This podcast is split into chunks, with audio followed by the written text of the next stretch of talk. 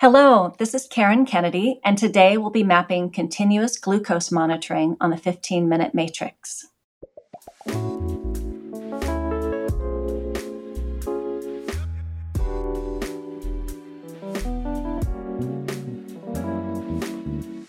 Welcome to the 15 Minute Matrix. I'm Andrea Nakayama, functional medicine nutritionist and your host.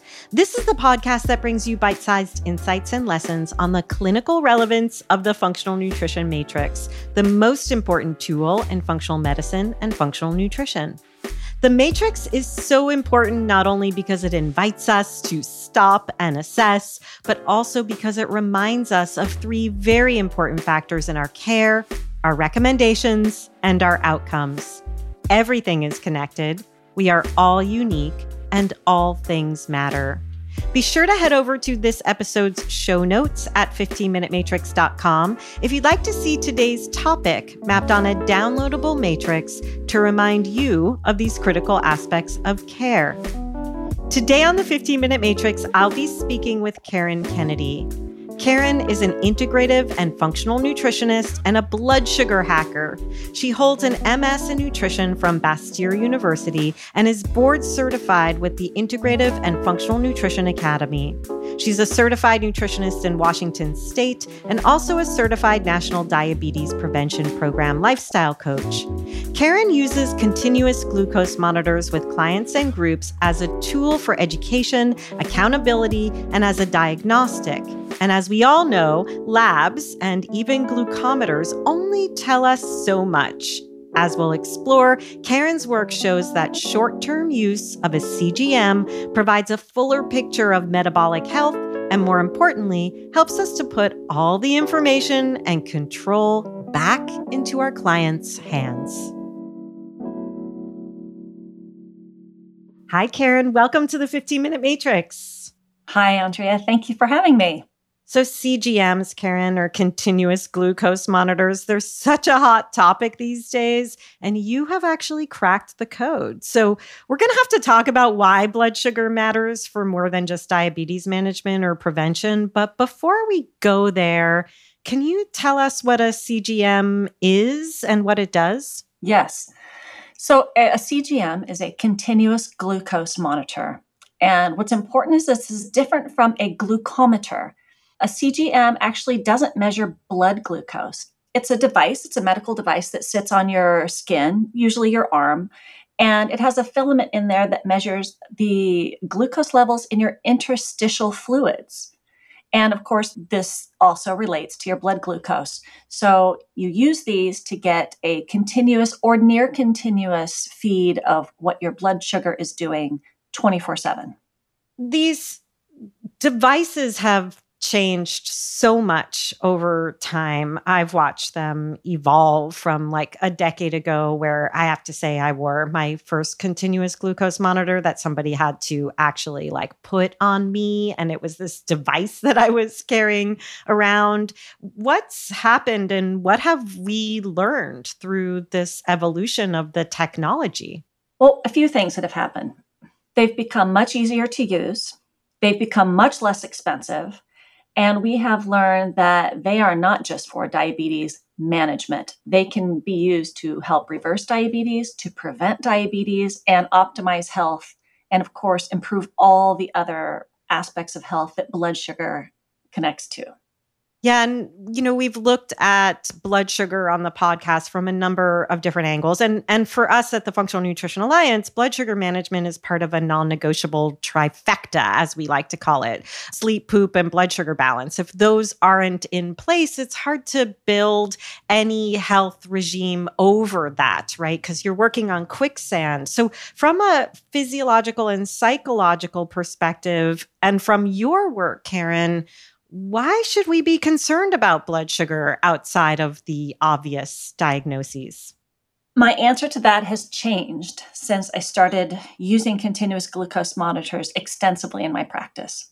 Before, I would have said that based on my education and my experience, that uh, blood sugar intuitively, we know that it prevents diabetes and cardiovascular disease and it helps to maintain a healthy weight because we know dysregulated blood sugar leads to visceral fat. So that is still there. But the other reasons we would use it that have become so obvious to me that I just couldn't ignore them anymore is what a profound effect real blood sugar mastery, like tight control of your blood sugar, has on your stress levels, on your sleep, on inflammation, on your liver function. And then that just bleeds out into other things. You know, if you look at the matrix, even, you know, the mind, spirit, emotions part of it, I think the biggest thing it's giving my clients, the people who start to learn how to use it, is it gives them control over their diet. Like it, it actually gives them information. And once they start getting control over their blood sugar, they find their cravings reduce, and they know without a shadow of a doubt how their food affects their blood sugar. There's no more guessing, there's no more trusting the latest health guru who's telling them this diet is good for you, this will improve your blood sugar, and this even when you have a trusted practitioner, there's still this element of faith and trust, and you're doing everything they recommend. And that's actually a tall order for some people to have to do everything they recommend and trust that hard work will help. And this sort of cuts in there and says rather than trusting someone to tell you what's going to improve your blood sugar, we're going to put this device on you and we're going to try on some things. We're going to try out some strategies and you're going to see what works for you. And then all of a sudden that person goes from being this passive patient doing what someone tells them and now they become an active participant they become the scientist and the subject and they learn for themselves exactly what works and exactly what doesn't and it gives them agency. I love that you're talking about agency in this way, Karen, because I think we have like turned over our agency to too many, as you said, of the health gurus who are telling us what to eat, what not to eat. And blood sugar balance, as I understand it, and I'd love for you to speak into this, is very bio individual. And the research is showing us that there are individualized glycemic responses. So to embrace the tracking and the data as part of our self awareness, where we know ourselves better, is really what does drive that uh, that agency, but also that elusive. And I don't like the word compliance, but that elusive compliance, where somebody is just disconnected from the recommendations that they're receiving. So, what kind of results are you seeing people get that may be surprising or really fall into that individualized response from wearing a CGM? I have a lot of surprising results. One of the big surprises for me over having done this because I I feel really lucky. I get to actually do a sort of a research study because I I don't just work with one-on-one. I set up, you know, group programs. I work with whole groups of people who share their data with me and we can see what works with everyone and everyone gets to see what works for everyone else. And in the beginning, when I started using these with clients, I'd say, why don't you just wear this for a few weeks? Let's see if blood sugar is a factor. And I would look and see if their blood sugar response. And just to back it up, when I set their range, you know, for blood sugar, we, we talk about being in range. And the go to range is often 70 to 180 mgs per deciliter. I tighten that up and take it to 70 to 140 because I find if you don't at least stay under 140, you're not going to make a lot of progress if I saw people staying in range 100% of the time, you know, I would say, oh, maybe, well, maybe blood sugar is not a factor and this isn't something that, you know, you need to focus on, especially if it was someone who it was a hard sell to. And then we would drop it and move on to other things. But since doing these group programs where I have somebody committed to, say, four weeks of using this, and we're learning all the blood sugar hacks, the kind of stuff we've always taught as nutrition professionals, I see people going from blood sugar that looks fine, 100% in range, coming down to baseline between each meal, nice and low overnight. They get tighter control. And that is where the magic is happening for them. Unexpected things. I've seen people do that, and that pain that they were having is gone, which means their inflammation has gone down. They can sleep better. And if they can sleep better, we know that their chronic stress, their cortisol levels are coming down you know, Dr. Maggie Yu, I was just listening to her interview with her recently. Everything she talked about is everything I see as well. Yeah, that connection to autoimmunity. And like you're saying with sleep, then we impact the microbiome, we impact inflammation, we impact cortisol levels, which impacts the hormones, the thyroid, those deep connections. I love that you're making that and seeing that connection in those that you're serving. The other surprise that I got was some people's hot flashes went away. So there's that hormone connection that again that estrogen dominance or you know when going through menopause and one of the people who i'm thinking of she was well past menopause and having hot flashes and they just went away it informed me of what the far reaching effects are of getting a tight control over the blood sugar and I love how you're talking, Karen, not just about the individualized glycemic response. So, how we might all differ in our response to the foods we eat, but also an individualized response to blood sugar swings, which may be not peaks and valleys, but just hills and you know dips that those hills and dips might also impact somebody and their signs and symptoms. I'm probably one of those people who has what appears to be a fairly tight blood sugar control that if I were looking with you, Karen, could probably be tighter. And I'd be curious to experience what that felt like in my body. Right. So let's get back to the CGMs as well you talked about how they're measuring the interstitial fluids. Can you just go into the technology a little bit more so that we understand like why a CGM and why we might actually benefit from them in our practices? It's tricky as a nutritionist, a dietitian, as a health coach when you're not a prescriber using a continuous glucose monitor is tricky because your clients need to get a prescription in the United States, not in Canada or Mexico.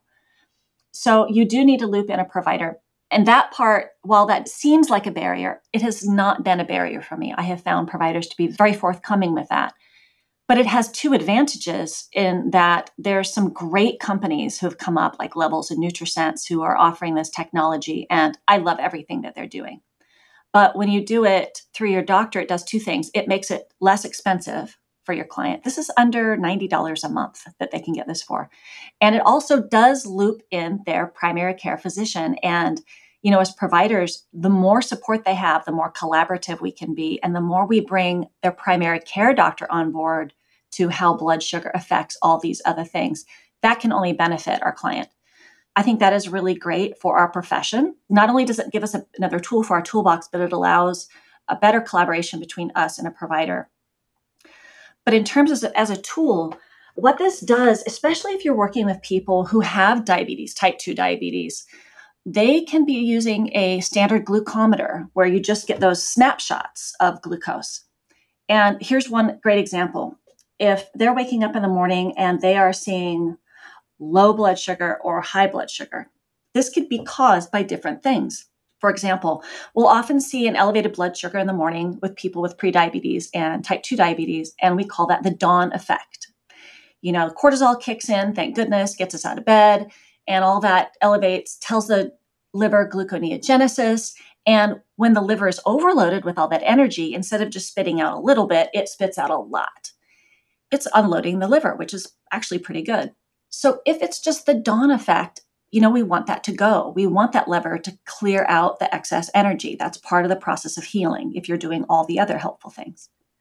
But sometimes it can be caused by like the Somogyi effect, which is when there's overnight hypoglycemia because the liver is really having trouble regulating blood sugar overnight. And if you just get a snapshot in the morning of that elevated blood sugar, and you don't treat a Somogyi effect, that's going to keep happening. It's going to disrupt their sleep. And of course, you're just triggering the sympathetic nervous system in the middle of the night, which right. nobody needs. No. And so when we can see that overnight data, because if you collect your data as soon as you wake up in the morning, the technology, the little sensor that sits on your arm or your chest, wherever you put it, that holds eight hours of data for you. That holds eight hours of data. And then when you scan it with your phone, it picks up all eight hours and you see what was happening overnight. So you can see, oh, if it's a Somogyi effect, then you know, ah, I know I told you that fasting overnight is important. I know I told you that let's stop eating two to three hours before bedtime was really helpful. But in this case, I'm going to say, why don't you have a high protein snack? Have a spoonful of peanut butter or a piece of cheese before bed. And lo and behold, it helps their liver stabilize glucose overnight.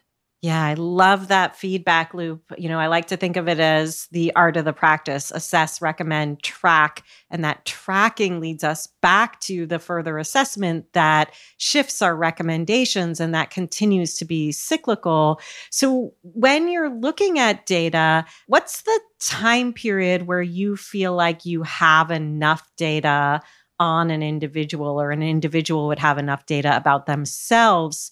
To start to think about what's an outlier versus a pattern that requires some kind of intervention or recommendation? Yeah. This might be a roundabout answer, but this is what I find to be helpful. So I'm primarily using the Freestyle Libre sensors because they are inexpensive and really accessible. And they last for 14 days at a time. So my world runs in two week increments. so I usually advise people in my groups and one on one that the first sensor, when the first sensor goes on, you are just collecting data. Just go about your normal life and watch and see what happens. You know, it's very easy using their free app to enter your food. You can in the morning say, slept horribly, slept great did a workout here, had a bologna sandwich, had a bowl of cereal, I had coffee. And so you can just start putting those in so that when we look at the data together, we can start connecting the dots. So they and we can start seeing exactly how what they normally do affects their blood sugar because they're going to be surprises. And I don't want people to stop doing anything they enjoy if they don't have to we spent about two weeks. And as you and I know, as everyone knows, once you start watching it, you are automatically going to start making changes. There's no way around it. Because really, these are like a video game. For my friends who just need dopamine hits throughout the day for rewards, this is like a video game to help you make good, make changes. So that's the first two weeks.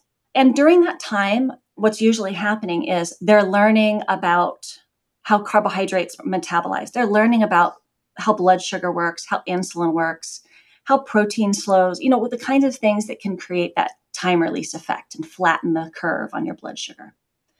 So, over the next two weeks, they're starting to implement some of those, what I call hacks, and what you and I would just call, you know, how we regulate blood sugar. So they start to implement them. They start, you know, like when I'll see their data and say, wow, that that really spiked your blood sugar. And I'll look at the meal and maybe they went to a steak restaurant and they had a steak and a baked potato and a salad and some bread and a glass of wine.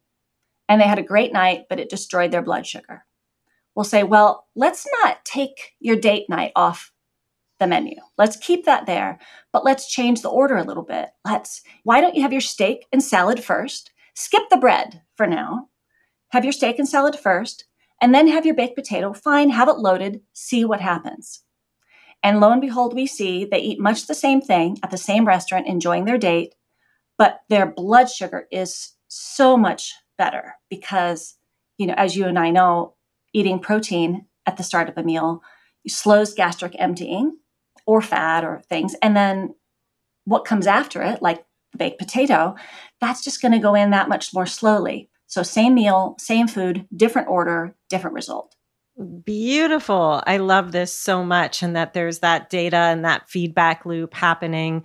Karen, is there something that you wish all providers knew about CGMs that we were all implementing that you just feel like, oh my gosh, why is this happening in this little sector when we can all benefit? If there was something like that, what would it be? Yes. Remember that there's a difference between needing a prescription to get a continuous glucose monitor and getting insurance coverage for a continuous glucose monitor. This is important for patients, dietary professionals, and prescribers. We can prescribe a continuous glucose monitor even if insurance doesn't cover it, keeping in mind that it's going to cost them $40 every two weeks. So it's okay that it doesn't cover it. And in fact, I have found a lot of my clients without diabetes once their doctors see how much it benefits them, lo and behold, The doctor goes to bat for them and they get insurance to cover it 50 to 100%, even without diabetes. That was such a great, I'm going to call it a practice pearl, Karen. So I loved when you said it earlier that you work in that way and you find providers will often partner in that way. So I think you gave us today a lot of practice pearls and a lot of clinical pearls. Thank you so much for the work you do and sharing your brilliance with us. Thanks for having me. It was really a pleasure.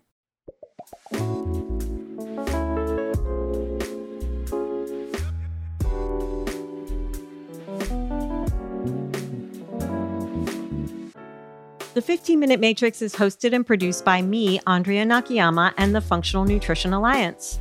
The podcast is edited and mixed by Brian Paik of Pacific Audio, and special thanks to Natalie Merrill, Alia Hale, Pamela Geismar, and Rowan Bradley for their support in making the 15 Minute Matrix possible. You can find episodes on all kinds of topics with more incredible guests at our podcast website, 15minutematrix.com, or wherever you listen to podcasts. If you'd like to see the completed functional nutrition matrix that accompanies today's or any episode, be sure to head over to the podcast website. Again, that's 15minutematrix.com. We love when you share our episodes with your friends and colleagues, leave a review, and rate the show. That helps us to grow our collective message that functional nutrition is the future of healthcare. Also, be sure to follow us on Instagram at Functional Nutrition Alliance, and you can follow me at Andrea Nakayama. And if you or someone you know is interested in becoming a functional nutrition counselor, head over to fxnutrition.com to learn more about our full body systems program. Full Body Systems is our 10 month immersion course where you'll learn the systems based approach to addressing the root causes of your client's issues through client education, diet, and lifestyle modification. Again, you can always learn more at fxnutrition.com.